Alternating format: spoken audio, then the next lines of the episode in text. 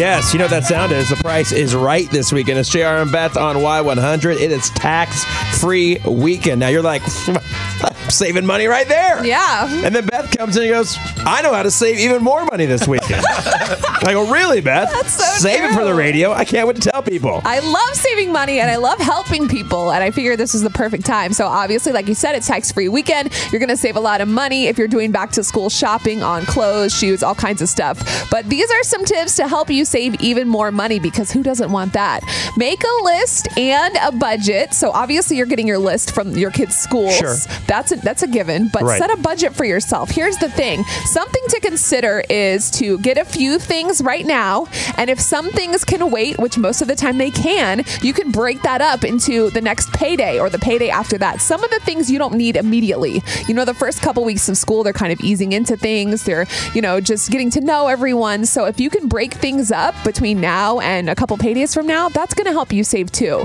Um, another tip take inventory of what you already have. Look in, you know, we all have like a closet or an area where you probably That drawer, that drawer that everybody's got. Yeah. Yes, like look in the junk drawer, look around your house, take inventory of some things you might already have. That way, you're going to avoid buying double, right? Or from last year, maybe some things you can carry over. Exactly. Things that you can reuse. You don't always need new. And that's something that, I mean, I don't have kids, but I'm going to teach my kids you don't need new every year if it still Right. works, okay?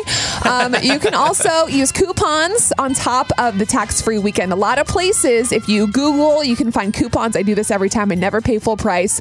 Google coupon code, Google, you know, any type of wording that you can for the stores that you're going to shop at. Try to find coupons to stack on top of tax free weekend because that's double savings. This little small step can help you save even more.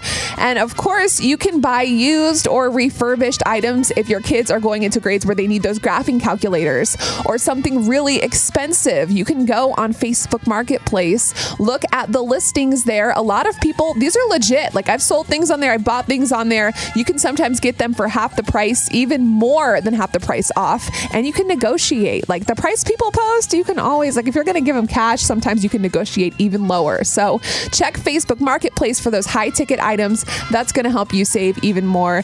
And don't be afraid to ask a friend to borrow something. Like if it's an expensive electronic or if it's something your kid might only use for one year, if you have an older neighbor or a friend down the street. If Or someone. an older, older sibling. Yeah, an Yeah. older sibling or a coworker. I mean, people, if they're not using stuff, borrow it for a little while and then give it back. The other thing too is I remember growing up as a kid, getting a new backpack was a big deal. Yeah. But I could only get one when I changed schools. So like elementary school, I had the same one. Yeah. Then when I went Yeah. to middle school, That's I got a new one. Yeah. And then I went to high school. It was like a fresh start every Yeah. school. And then my parents were like, all right, you can get a new backpack. Yeah, it was the same with our shoes. We only got one pair every year, and it's like you better keep them clean. You know, you took the toothbrush, you cleaned them for like the first two Three months. days. and yeah. And then it's just out of control. Yeah, and then after that, you're like, oh, I don't know what happened. They're really dirty.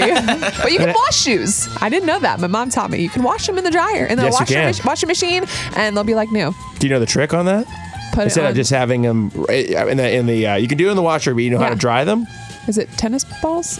No. Oh. No. What? Because you know it would be like. Yeah, yeah, yeah. So what you do is you tie the laces together uh, of the two shoes. Yes. And then you have those lace. You you put them in the dryer, and you have the laces sticking out of the dryer, and you close the door on them.